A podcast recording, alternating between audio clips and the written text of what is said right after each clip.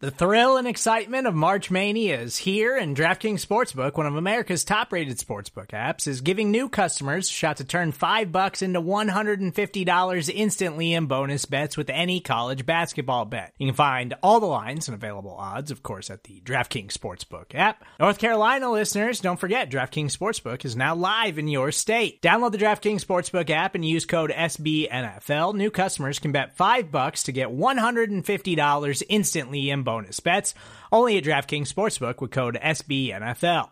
The crown is yours. Gambling problem? Call 1 800 Gambler or in West Virginia, visit www.1800Gambler.net. In New York, call 8778 HOPE NY or text HOPE NY. In Connecticut, help is available for problem gambling. Call 888 789 7777 or visit ccpg.org.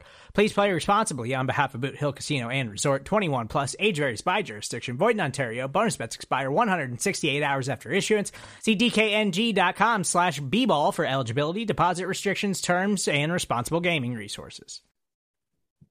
Welcome to Acme Packing Company's uh, Draft Talk 3.0. I'm Justice Mosqueda. I'm joined here by Tyler Brooks. Say what's up to the people, Tyler. I'm alive. Uh, I might have sounded a little rough at the end of last week, but you know, got a little sleep in me, and I'm I'm ready to go. It's draft time, baby. Doesn't sleep. You know what else sounds a little rough? And I want to touch on this before we get into draft talk, just because this is a national story. It's going to be talked about for a long time. Calvin Ridley apparently put down fifteen uh, hundred dollars on three parlay bets that including that included the Atlanta Falcons winning at the end of November. So that would have been the matchup against uh, the Jacksonville Jaguars that the Falcons ended up winning. Calvin had already taken his uh, break that he took for, I think it was just he, they said it was mental health reasons. Yeah, um, he seemed like he was not happy with his situation uh, in Atlanta for whatever reason. They used the Hard Rock app which uh in, in in his native Florida, you know, if you go through his likes, he likes a bunch of uh, Miami Hurricane stuff, a bunch of Miami Dolphins stuff. Kind of seemed like he was trying to get traded to the Miami Dolphins, just kind of like get back home and stuff like that. Well, back in his native Florida, he used the Hard Rock app to bet on these games. The Hard Rock app that is also the title sponsor of the Miami Dolphins Stadium, whose owner Stephen Ross is in trouble for potentially uh, attempting to pay former head coach Brian Flores to throw football games. There's there's a lot to unpack here. Where's the investigation on that, man? Like, also, don't haven't we heard that there's probably a paper trail on that one? And his defense is, oh no, I was just joking. Uh, oh where's the energy God. on that one, man? Like, obviously, this whole situation ain't great, but uh, I want to see the same energy and NFL resources expended on trying to figure out if a, uh, a team owner is trying to throw football games. Like I don't, I ethically, what Calvin really did very bad, but on another, I think this with raw stuff's on a whole nother level. This is accurate. What a I season! Don't, I don't even think so personally, right? What I'm talking yeah. about on a personal level, ethically, I don't even think it was that bad. He's putting Agreed. money on his team to yeah. win. That's not that big of a deal, but it firmly falls under the category of no, no. You can't do this though. Like it, it's okay. Ethically, it's not bad, but like you can't do this. It's gonna scare people. People are not gonna react in a positive way to learning this information. And uh, just go to any Twitter feed, any blog, any website.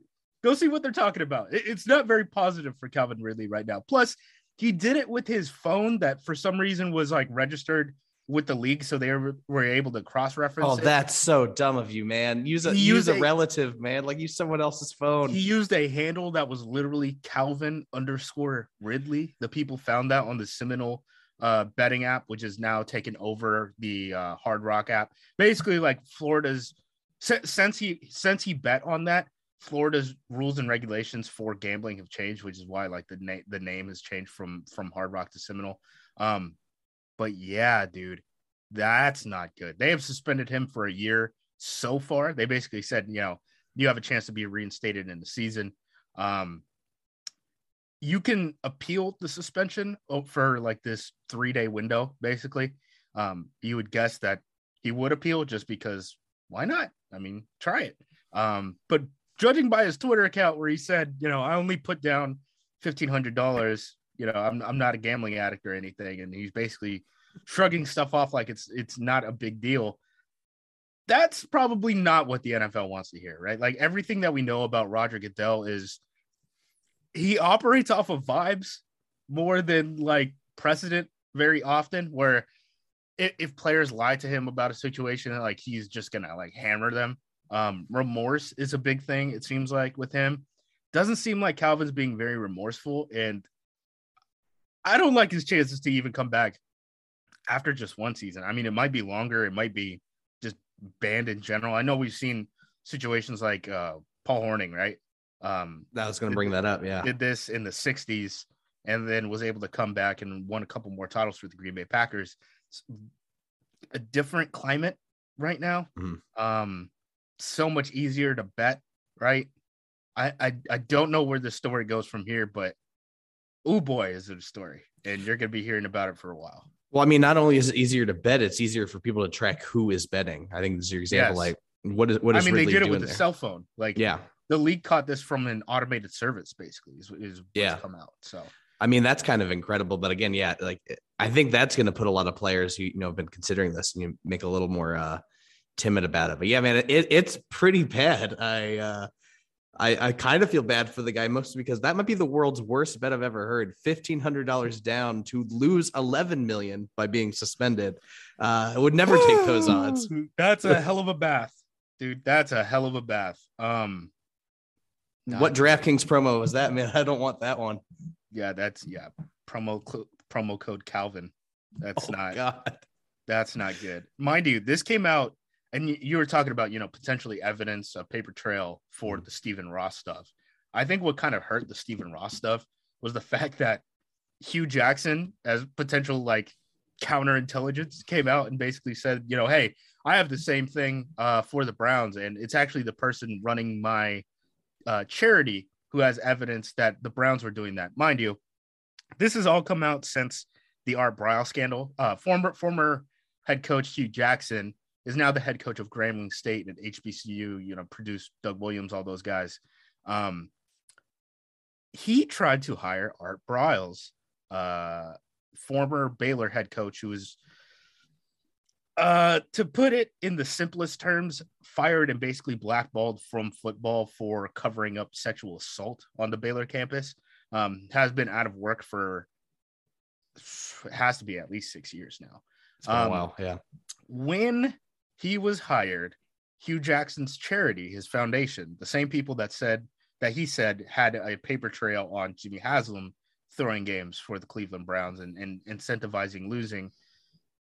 The head of his foundation said that she basically committed tax fraud by being On- paid on by Twitter. the foundation and then paying back into the foundation. So that that certainly doesn't help when like one of your allies who says, you know, hey, this also happened to me, then just like makes a giant mess of himself and just like takes a dump in his pants immediately. Um, the other thing too, again, this is a hell over crossover event day between Hue Jackson, Stephen Ross, uh, Calvin Ridley, gambling.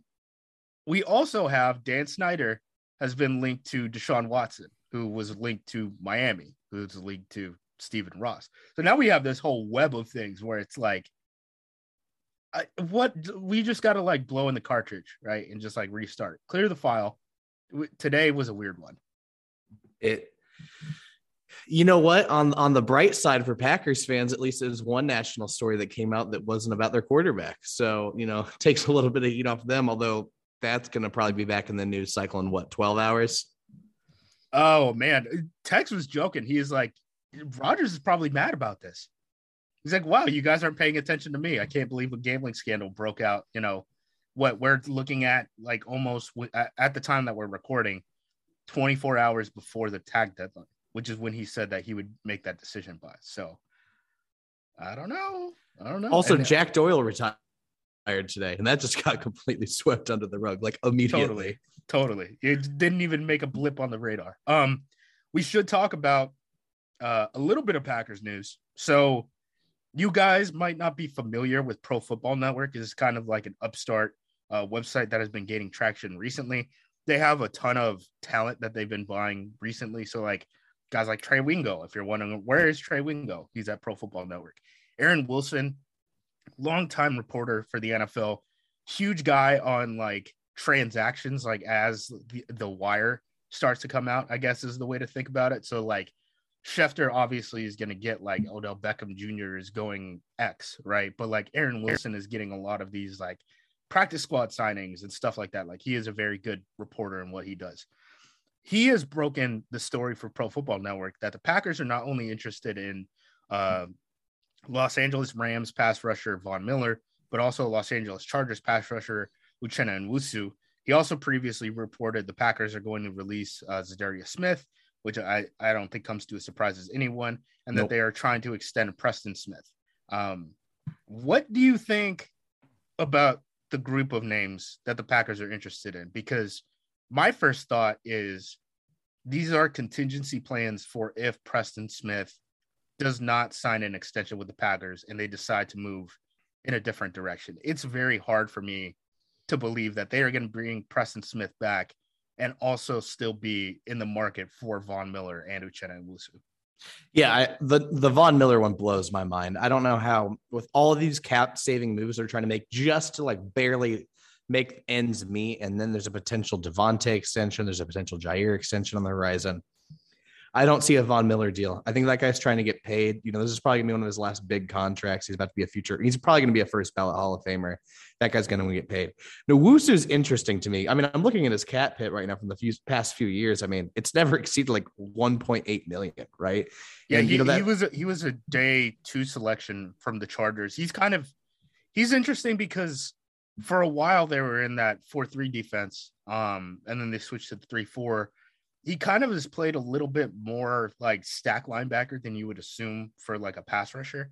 He is a smaller guy. He he's basically like a speed rusher that they also play as like a Sam or like a Will outside linebacker when they get into kind of like nickel looks and stuff like that. So he's not really what they've had before. Where you think of Rashan Gary is like a designated pass rusher, right? Preston Smith is a big guy who sets the edge and also drops back into coverage. And then Nwosu is kind of like a traditional linebacker almost who's also a speed rusher is kind of the way to think about him. Would it be kind of like a, a more athletic, faster Oren Burks role? Is like that where we could envision it? i think he would do a lot of the stuff that like Whitney does, where he just comes there off the bench yeah. for like third down and stuff. But Nwosu is going to get solid money, which is why mm. I I I would love him in a like a third down role. You know, get him in those speed packages and stuff. I just don't think that they're going to be able to afford all these guys. I mean, yeah, I don't. That's the part I don't get with. I have just come to the fact, you know, when doing all the cap stuff, I've just accepted they're not getting any external free agents. I just don't think that's realistic. So to hear them linked to not one but two edge rushers just really confuses me. The only way I see that happening is that if we see moves that like we're not planned for that are like absolutely massive, like they cut someone that's a pretty well established player. Uh, I could see that, or they trade a Jaire or but, a Bakhtiari. But all the all the money is already locked in. They they they've mm-hmm. pushed forward Bakhtiari's money. They push mm-hmm. forward Clark's money. They push forward Aaron Jones's money. Um, the only guys left really in terms of guys who aren't going to be restructured or are on the the bubble already are like Adrian Amos, Aaron Rodgers, and Jaire. Don't I mean, you dare it. cut Amos, man. That one would hurt. That one would suck. I, I think Amos, we were talking about this on the podcast yesterday. Um, Tex and I, I think Amos is the one where even if Rodgers and Davante leave, you still try to re up on Amos. And, oh yeah, you try to keep him around because I understand wanting to get off of Preston, um, Dean Lowry, Billy Turner, even like guys like that. If you are just rebuilding, right? Um, especially when you're rebuilding in a cap crunch. But Jaire and Amos are the two where it's like, all right, let's let's figure out how to keep these guys around a little bit longer. Yeah, he's just an all around very reliable player. So yeah, that's not one of the guys you just want to let go if cap's an issue. So yeah, I'm not buying it. Fortunately, there are a ton of edge rushers in this class to the point where if the Packers drafted two of them, I would not be mad. Yeah, let's take a break real quick here, and then uh, we'll talk about the edge rusher class and actually talk about the NFL draft. Support for this show comes from Sylvan Learning. As a parent, you want your child to have every opportunity but giving them the tools they need to tackle every challenge, that takes a team. Now more than ever, educational support tailored exactly to what your child needs can make all the difference. That's why parents have trusted Sylvan Learning for 45 years as the ultimate teammate in their child's educational journey, instilling in them a love for learning and a passion for reaching the next level. And Sylvan's Insight Assessment can identify gaps in learning and areas that could be of concern for your child. It's a 360 degree view into your child's learning that you can't find anywhere else and helps ensure that your child didn't miss something in school that might put them at a disadvantage in the future. And right now, it's the best price of the year at $29. Go to sylvan29.com to learn more and get your child's assessment for only $29. That's S Y L V A N 29.com. And we're back. All right. So, first things first combine edge rushers. Were there any guys who stood out to you in the interview process or or for the results? Oh man, I like that question. Uh, I'm I've been like hesitant to say it, uh, but there's one guy I actually did not like on the press conference, and I will. I'm just gonna go ahead and say it. I did not like Aidan Hutchinson up there, man. Uh, Is he T try hardy? no, I just think he comes off as arrogant, and I tried to avoid saying that. I try to give everyone the benefit of the doubt, but when I was listening to that interview, kept saying like stuff about me, like I'm gonna be better than my dad. I'm gonna buy, you know, this kind of truck. It's gonna be awesome. It's gonna be sick, and just every every answer, I was like, this. I don't like this guy. Uh, he's gonna be a Detroit Lion, and I'm gonna actively root against him. So you know what? It seems like it's gonna fit pretty well. We'll see if he's a Lion or if he's a Jaguar. Um, one thing I've been told is they don't necessarily like Evan Neal as much as people would assume. Hmm. Um, I guess some of that comes back down to Doug Marrone was his positional coach at Hmm. Alabama, and there's still some ties back to Jacksonville and people respecting him there. So his, his word uh, travels pretty well. Not not anything necessarily bad about Evan Neal. It just ends up turning into the dumb draft talk of like, the, does he really want it? Well, how is he a you know leader in the locker room? All that stuff, and it's like the dude is 21 years old. Like Yeah. he's gonna figure out more of this stuff as as he ages on in the league. Um, I do have two guys I did like their interviews. Uh, Arnold Ebiketie, he just seems like a pretty interesting guy. Uh, I enjoyed that his first love was soccer. Um, so that's a guy after my own heart, even though that's not my first love. I've come to love it. Uh, but Cameron Thomas out of San Diego State. I mean, I just walked over there and no one is talking to him. And I'm like, this guy's a top 50 player. How is no one talking to him? So I just go over there and like really kind of goofy guy, like super nice, uh, really prides himself on his motor and his run defense. So I was like, oh man, yeah, if you're a Packer, I'm going to be pretty psyched about this. Uh, that was a guy that just really stood out to me as far as the edges go. I mean, I my favorite part about the week was just you heard all kinds of characters, but yeah, Cam Thomas is one. It seems like a good scheme fit for what the Packers are trying to do, and a guy I enjoyed talking to. I haven't seen him yet, and he didn't run, so I have very Yep. few data points on him. I, I do know that I need to watch him. He is currently, I'm looking at the consensus board right now, uh, 62nd overall. So we're talking about you know, second, third round pick type of guy. Um, let's work off of my board, just off of guys that I've seen. I think Aidan Hutchins, Hutchinson moved up to number one on my edge board, and the question that I had really was. I didn't think he was going to show up good in the cone. I didn't think he was going to show up good in the shuttle. He did well in both. He And- torched them. There was a fan cam basically from you know one of the fans that was in the stands in Indianapolis taking a video of Hutchinson's third attempt at his three cone, and his hips still look tight, but he's just so explosive in a straight line that it like makes up the distance, even though the distance is you know 10 yard runs or whatever it is. So I think at this point, Hutchinson between the production, between the length, the frame, what he was able to do on the field for, for the combine stuff, as long as you aren't going to use him as a 3 4 outside linebacker and you're going to use him as a 4 3 end, I think Hutchinson is going to be the top edge rusher off the board. And I've just accepted it at this point. There's certain things you certainly want a whole lot better from him. But at the end of the day, he's going to end up being like a Trey Hendrickson guy. And if you're signing up for, you know, taking Trey Hendrickson first or second overall, then it is what it is. I'm a little surprised the Oregon guy finally moved Hutchinson over Thibodeaux. I, I don't know if you were able to catch the actual broadcast of when they were running on Saturday, you know, with the volume on. I don't know if you guys were like watching a bar. Or Oh, on whatever. sat if it was on Saturday, I was probably asleep when I got home. King. Um, they were ripping Thibodeaux for not working out after he ran uh, the 40 yard dash and were basically like, I can't believe you don't want to compete here. Mind you, the three cones and shuttle times came out after this.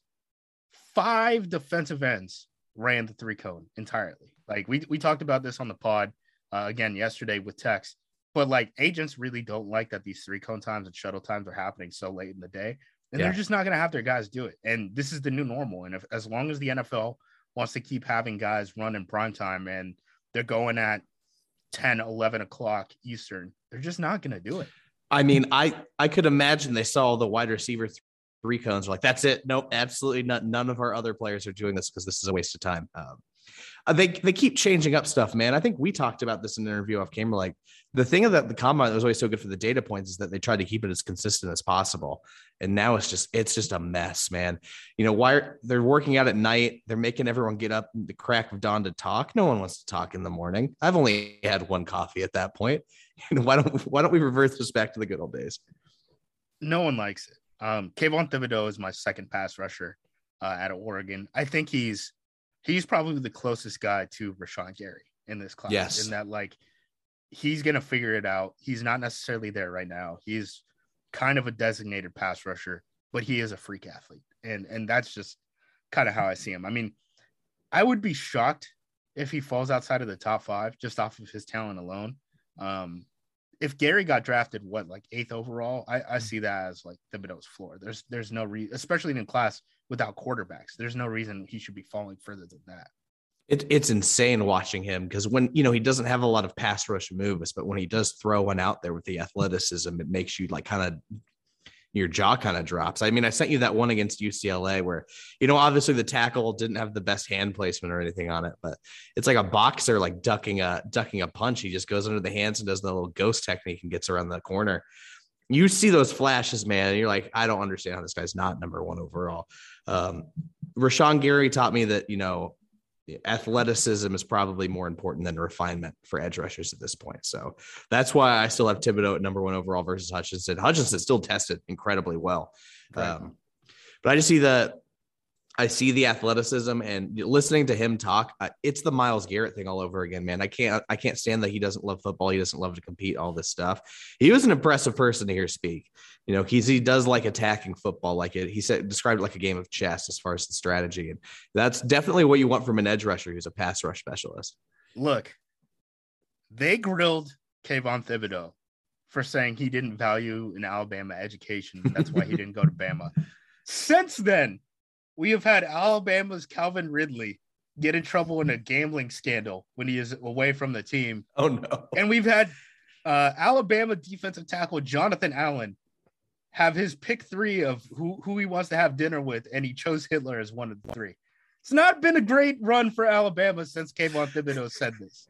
He should have just brought his phone. I guess the Ridley news had broken it. We should have brought his phone up with the Jonathan Allen tweets. Like, that's what I was talking about, man. That's what I was trying See? to tell you. Look, don't kill the Oregon grad. I'm telling you.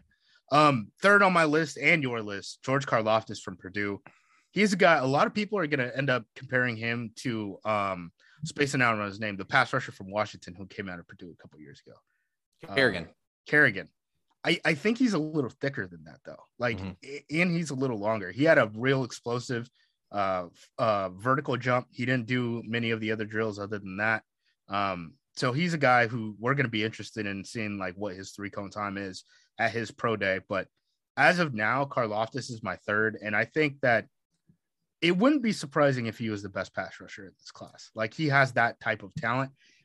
It's still surprising to me that like nationally he isn't getting that type of recognition where you see him consistently fall to like 26th overall where like the Tennessee Titans are picking and stuff like that. To me, he's a guy who easily goes in the top half of the first round. And I wonder if that's a media thing where, you know, maybe next month when you start hearing like, oh, George Karlaftis is a riser when he had like 10 sacks as a true freshman at Purdue. Um, what are your thoughts on that? He oh, the consensus is that he's sliding, and I'm I'm pretty floored by that. Um, because there's a huge debate about whether or not he's athletic, and I think his athleticism. He's very athletic. Yes, for his, it's all relative to size, though. Yes, too, people forget like he's what he showed up at like 270. Yeah, his his combine measurements were hold on, uh, almost 6'4", 603 and six eighths, and then two sixty six. Like that's a big boy, and he can move. Yeah, He I- he's I got functional strength and athleticism, and there's just a lot I like about him. And he's a guy that you can plug in multiple spots. That's going to hold his own versus the run and the pass. Like, and you can coach him on the finer details, but he's got all of that. And again, it's edge, man. Like, I, I, you don't have to think too much about the technicalities. You can coach those. You just get your athletes that are big boys and put them out there. It really is that simple. Um, There's next a, for the record, there's a lot of positions that are much more technical, but yeah, edge. It's just yeah, get the athletes, let them go. Uh, I mean, we see that all the time. Travon Walker from Georgia, one of the bigger risers, I would say, out of the combine. He checked all the boxes that we had. We talked about him as, you know, he played a lot of four eye at Georgia, which didn't necessarily help him, but he did have some edge reps. His whole thing is like he's not developed as a pass rusher in terms of his moves, but that's not what Georgia was asking for him. So I'm not willing to like dock him that much for it. When you watch him go through the drills, even beyond the times, right? And and the times were nuts. He ran like a four five uh 40 he ran a sub seven three cone which is like if you do that you're you're like pro bowl caliber athleticism at edge which is probably the most physically demanding position in terms of like what the drills correlate to to success when you watch him go through like the actual drills where he's dropping back like a linebacker he moves like a safety dude Yeah. and that's that's freaky like if you get Travon Walker in the Preston Smith role, he is going to be so damn good, dude. I've been saying it for so long, man. I feel so vindicated on the athleticism stuff. I mean, he did every single uh, drill besides the bench press, which obviously almost no one did. Uh, his RAS is 9.98 currently, which is just out of this world athletic. And then you factor in he has 35 and a half inch arms. Like, are you freaking kidding me? Um, he's going to go top 10 at this point, I think. People are absolutely so, too. stunned by the athleticism. So, like, bright side for me, I feel very vindicated in my you know stance on Travon Walker. Bad news: there's probably a zero percent chance he's going to be there for Green Bay unless they get the number nine overall pick in some you know theoretical trade. and those are really the top guys to me. Those are the Yeah. only guys I've seen that I'm like, this is for sure first round pick. Um, Hutchinson, Thibodeaux, Karlaftis, Walker. I think the only one with a shot to make it to Green Bay at 28 is Karlaftis. Even then, that's a little bit of a stretch, I would think, just based off of his talent. But we've seen weird stuff happened before where the perfect guy just ends up dropping to Green Bay. Like Kenny Clark was an example of that, where it's like, oh my God, I can't believe you let us take this guy. So if that's Karlaftis, I'm more than happy turning that pick in. The next guys on my list. How, how do you say the Penn State guy's last name? I, I'm I'm still Uh, not sure, and you you did it right. So I think it's Arnold Ebiketie, Ebikete, Ebikete. It's one of those. he is a Temple transfer who basically grad transferred into Penn State. Did really well this past year. He was actually a guy stood out to me when I was watching Ohio State um, against them. When I was watching uh, Chris Olave and Garrett Wilson when we were watching the wide receivers and stuff, and I was like, "Who is this 17 from Penn State?" He is flying off of the screen pretty consistently. Um, that also gave me a heads up that like, oh, Ohio State's tackles got their ass beat by Hutchinson and Ebiketie and Karlaftis. Okay, these guys just are frankly just not not good at football. Okay, I understand now. Um, but he is twitched up. He is not the bendiest, but he has enough bend. He is a guy that he did he did well in the drills that he tested in. He did not run the three cone. I wouldn't be surprised if he ran sub seven, which is very, which would again be a very good number. He's probably my fifth guy. Like I actually like really like this guy, and I think he can kind of play right now. And compared to some of the other athletes like Ojabo, like I, I- think Ebiketie is way more developed than Ojabo at this point. I, I very strongly agree on that one as far as just Ebiketie. Uh, he is explosive off the snap. He is tenacious. I love the motor from this kid. He, like he he likes to hit guys and he does it with tenacity. I think easily his best move though, because he's so fast and tries to beat guys on the outside. When he does that quick inside move, I saw so many tackles just get completely burnt on it. And I think that's something that's super effective with him. Uh, he's a fun one, man. Uh, uh, he may not project with like the highest ceiling, which is obviously like a cliche Right. phrase. Um, but he, he's a fun one. Like, and I agree. I think he can come in there producing right away, especially against the pass. Yeah.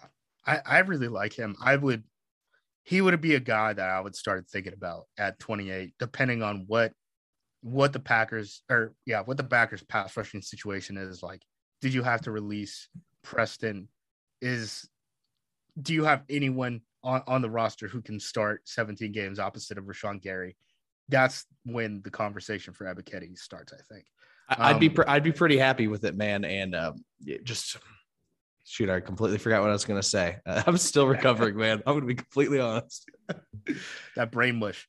Oh, um, it's it's mushed. I, I, there's probably like a, whatever the level below mushed is. That's where it's at. um, Boye Mai is that how you say his name? I think it's Boye Mafe. I may Mafe. be wrong. I, I, I wrote it wrong on, on it's a sheet. It's a fun name to say though. So he his story. He's already 24, right? Or he's going to be 24 very soon. Um, hasn't played a lot of football. Took a year off while he was in college. There's a lot of things going on with that in terms of like the age projection, right? In terms of raw ability, he is kind of like a rawer version of Rashan Gary if he was also lighter. That's I guess is kind of the way to think mm-hmm. about him. He's kind of that designated pass rusher type of guy. The one big worry with him, right? He's athletic. He can he can run like the wind. He certainly has the potential. He has bend. He doesn't really know how to be a complete designated pass rusher right now. So maybe he needs a year or two to develop like Rashan Gary, right? Here's the problem. He's already going on, you know, 24, 25. So yep. like how, how much longer are you going to wait for this guy? Like he's going to be a one contract player, you know, if you think about it from that perspective. Like by the time he's up for his second contract, it will be when players of his age are already on their third deals, right? Yeah. So that's that's the one where it's like, all right, break glass in case of emergency and like a trade back from the first round type of scenario, I think. He's fun though, man. Like that's the problem. Is like he's fun to watch. He, he's got the bend. He's got explosiveness. He just doesn't have the play strength. And they did never, almost never asked him to play against the run. So that that's a really hard evaluation. And you know the way I evaluate these guys, if you can't play run and pass, and you're just a third down specialist, um, and that's probably what you're going to be. It's hard to justify a day one pick on those guys. Like they have their roles, sure. but I, I, just can't see it. Uh, you know, I wouldn't mind it if they go day two, day three, um, especially if he's in day three. My goodness, but uh, yeah, I don't see it early on. My next guy, David Ojabo, Michigan. I am a lot lower than most people on him. I saw the consensus draft board. He's like ninth on it right now. There is absolutely no way I spent a pick that high on him. He reminds me a lot of Chaisson from LSU. Mm, he's okay. a guy like you. You think he's a pass rusher, but he doesn't walk like a pass rusher. He doesn't talk like a pass rusher. Like th- there's there's he's a straight line speed guy, and he showed that at the combine. But everything else, I'm very worried about. He basically had one year of production at Michigan, was not even a full time starter at Michigan. They pulled him consistently as a three four outside linebacker. Um, he basically only played like their nickel looks, and when they were in three four base looks, they would play a 225 pound true freshman on the edge instead of him. I'm real worried about this dude. Like he is the one where I'm like, this this is the one that feels like fool's gold. Like this is the one. Every, everyone's projecting the upside on him, right? Like he's only been playing football for five years. Like he's got a right. very interesting backstory. Uh, you know, Tex was asking about Scotland. You know, after the presser, he went over. He's like, "I gotta go talk to Ojabo about places because he's, you know, obviously Texas getting married in Scotland, trying to look for venues. So Ojabo was giving him some places, which I enjoyed. Um, he, he's toolsy. Uh, he's he's pretty young, and you just he's the he's the ball of clay that you feel like you can mold. So you know you can see the athleticism; it jumps off tape, and he's got nice size and length. I agree with you. I I still put him high just because of the tools, um, but I do not trust that man against the run either. No, not at all. And again, I'm I'm not anti tools. I, I like a lot of these. Like Travon Walker is a tools guy he's pretty high on my list. Kayvon Thibodeaux, he's pretty high on my list. Um, the last guy I've seen, Jermaine Johnson, Florida State. You like him a little bit more than I do, mm-hmm. but he's a good run defender. He's going to be probably as good as he's ever going to be coming into, you know, into the draft class like immediately. He could play right now. I you're asking me day one, who would you rather have Ojabo or Johnson, I'm taking Johnson day one. It's just I assume Ojabo is going to get better at some point. He transferred out of Georgia, so mm-hmm. think about like if Georgia could have added just another athlete on that front, you know, outside of the three linebackers that they're going to get drafted. Jordan Davis, Wyatt, the uh, defensive tackle who's going back to Georgia, who's probably the best out of all three of the the interior guys, and then Travon Walker. Like they they were just spoiled up front with how much talent they had. Getting to see that Georgia defense in person was absolutely ridiculous. But I, yeah, I'm I'm higher on Jermaine Johnson for sure. I think there is a lot of value as an edge setter, a lot like as well as the explosiveness as a pass rusher. Like he does a great job getting extended and keeping his chest clean and finding that you know outside containment and getting run runners down. Uh, and yeah, he just flies into the backfield, man. Uh, I liked his presser. He seemed pretty confident. Maybe teetered on like I'm the best and arrogance, but like I appreciate confidence, especially in an edge rusher. I think he's got a good build for it, and I think he can potentially play D end as well. Um, he he's one of the ones that's an interesting watch. I think he shined in the Senior Bowl as well. Um, it, it's just crazy. I think all of these guys. I know you have a lot of these guys as day two picks. Any uh, these even these day two guys have first round potential, and I just think that's absolutely yeah. crazy that we're talking about. Is this the eighth guy we're talking about, and all of these guys are just you know stupid upside, which we have not seen in an edge class, I mean, class in a minute. I saw people were saying Johnson might go first half of the first round after yes, mm-hmm. and I was like, whoa that's crazy. I mean, that means some of this talent is going to end up dropping. The guys that, again, Hutchinson, Thibodeaux, Karlaftis, Walker, I think those guys are first round locks. And then I personally would start thinking about uh, Ebiketie and Mafe, you know, in the first round. I, w- I would wait on Ojabo and Johnson. I just think there's talent elsewhere in the class um, to be able to pull the trigger there. Like, just whatever you need. I'm, I'm sure there's whatever position there is, like, there's going to be more talent on the board, I think. But I get it. I mean, I get it. Um, before we go into some of your guys, we should talk about Myjai Sanders, um, the Cincinnati product. He showed up, I believe, at 222 pounds at the combine. Um, the big worry for him is like, hey, why did you show up, you know, 20 pounds lighter than you did at the Senior Bowl? That's very weird. It came out that he was sick, um, which, okay, uh, that is important to know. And you push through that and all that stuff. And maybe you shouldn't have done that. But Secondly, hey man, there's an active pandemic going on. Should should you be showing up to the combine and running sick? Like I, I don't know about that. Could have saved that for the pro day, man. Yeah. Um, the problem is with him though is like even when he's not sick, he is still significantly lighter than a lot of these edge guys. Uh, his Alabama tape though was quite impressive, uh, especially for a guy that undersized playing against you know pro NFL tackles. Um, he's a weird evaluation, man. Like I, I don't trust you know, especially because we keep talking it from the Packers frame of mind. If Preston's gone, you need someone to fill that role. I don't right. think he's one of those guys. Um, but he's a fun player. Uh, Cincinnati produced, it was wild looking through all the pressers. They produced so many NFL players this year, and that program has really turned things around. Yeah, Fickell Fickell's got to figure it out. And it's one of the reasons why he's just posted there, right? He's yeah. like, yep, I'm I'm good here until Ohio State opens up, and then I'll take the Ohio State job. Yep. Um, outside of the eight that we talked about, Hutchinson, Thibodeaux, Karlaftis, Walker, Ebiketie, Mafe, Ojabo, and Johnson, who are the guys in this class that you like? Because those are the guys that I've seen. I like JJ Enagbare. Uh, sorry, his name's Kingsley Enagbare, but he goes by JJ, which I find is very confusing. That's like T.Y. Hilton and he's Eugene. So that one's gonna be stuck in my brain.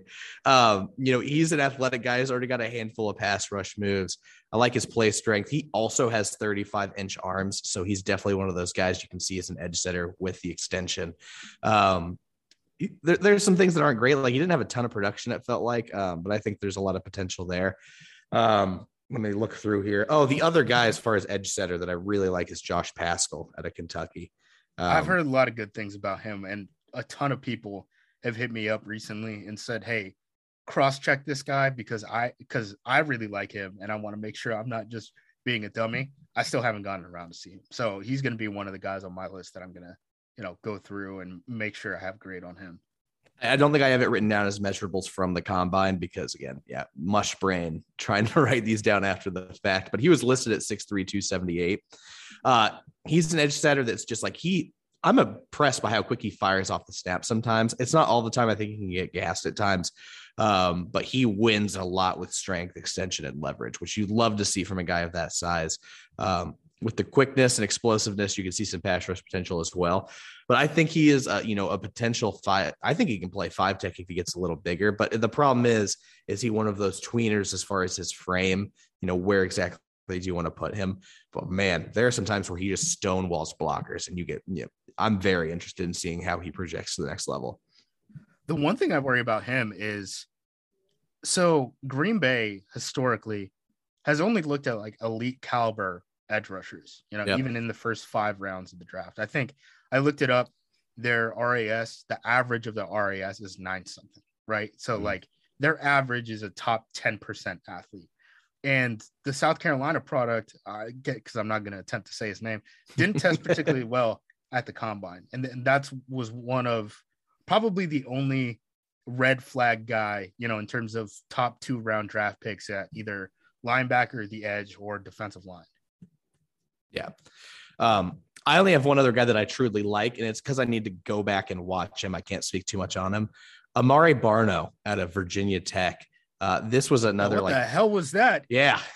Uh, again, the problem is he's undersized. He's six four, two almost two forty, um, but he's got the length. And what was his forty time? It was something outrageous. It was like a four four two. It was originally reported as like a four three something. Four three six. I think was the official time. Oh, that's outrageous. Um, That's not normal. He did have weirdly, he had like one of the worst uh agility drills uh, among edge rushers, which is like okay, so you're like really slow turner, but like really fast at a straight. I, I again, I haven't seen him yeah. at all. I got to watch the film on that dude, but I have a day three grade on him and I've only watched a couple of games because Virginia Tech, believe it or not, Virginia Tech's defense had some players. So that's a guy I need to go back and uh, rewatch just because I saw the explosiveness on tape, but I didn't see a whole lot else. So I'm very curious to see if there's something I might have missed. Where do you want to go with this next group? Do you want to watch linebackers?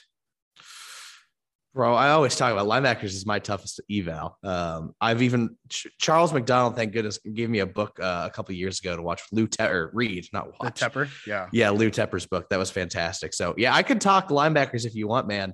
Um, there's a couple guys I could see the Packers looking at in the later rounds. Um, I also want to look at D line at some point, just because there's a few guys I really like.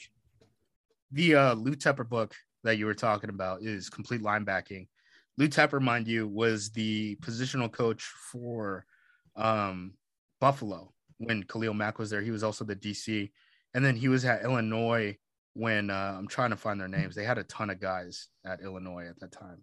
Uh, the, the Simeon Rice, guys like that, uh, Kevin Hardy, all the all those guys were ended up coached by Lou Tepper. Um, great book, great resource. Very much a- approve of anyone reading that. You know, if they, if they get the chance.